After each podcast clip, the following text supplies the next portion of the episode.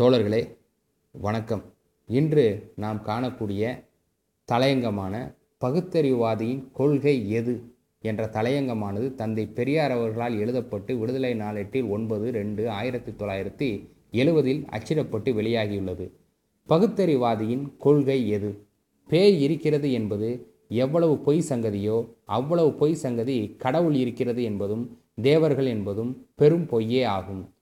மேலுலகம் என்பது மகா மகா பொய்யே ஆகும். ஏனென்றால் இந்த உலகத்திலிருந்து ஆகாய மார்க்கத்தில் சுமார் மூன்று கோடி மைல் தூரத்தில் சூரியன் இருக்கிறது. அதுவரை தூரதிருஷ்டி கண்ணாடியால் ஆகாயம் பார்க்கப்பட்டாகிவிட்டது. எங்கேயும் உஷ்ணம் தவிர எந்த உலகமும் தென்படவில்லை. இதுவான சாஸ்திரிகள் கண்டுபிடித்த செய்தி.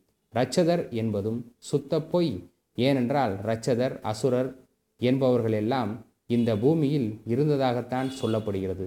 இதற்கு பாட்டி கதைகளை புராணங்களை தவிர எந்த ஆதாரமும் இன்னும் இல்லை.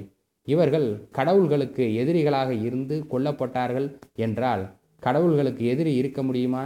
ஜோசியம் என்பது பெரும் பொய் வெறும் ஏமாற்றுதலே ஆகும். ராகு காலம் குளிகை யமகண்டம் நல்ல நேரம் கெட்ட நேரம் எல்லாம் பொய். பச்சை சாஸ்திரமும் பச்சை பொய். நட்சத்திர பலன் கிரகப்பலன் வாரப்பலன் மாதப்பலன் வருடப்பலன் என்பவை யாவும் பொய். பள்ளி விழும் பலன் கனவு காணும் பலன் தும்மல் பலன் எல்லாம் பொய். கழுதை கத்துதல் ஆந்தை அலறுதல் காக்கை கரைதல் நாய் ஊளையிடுதல் ஆகியவற்றிற்கு பலன் என்பதெல்லாம் பொய்.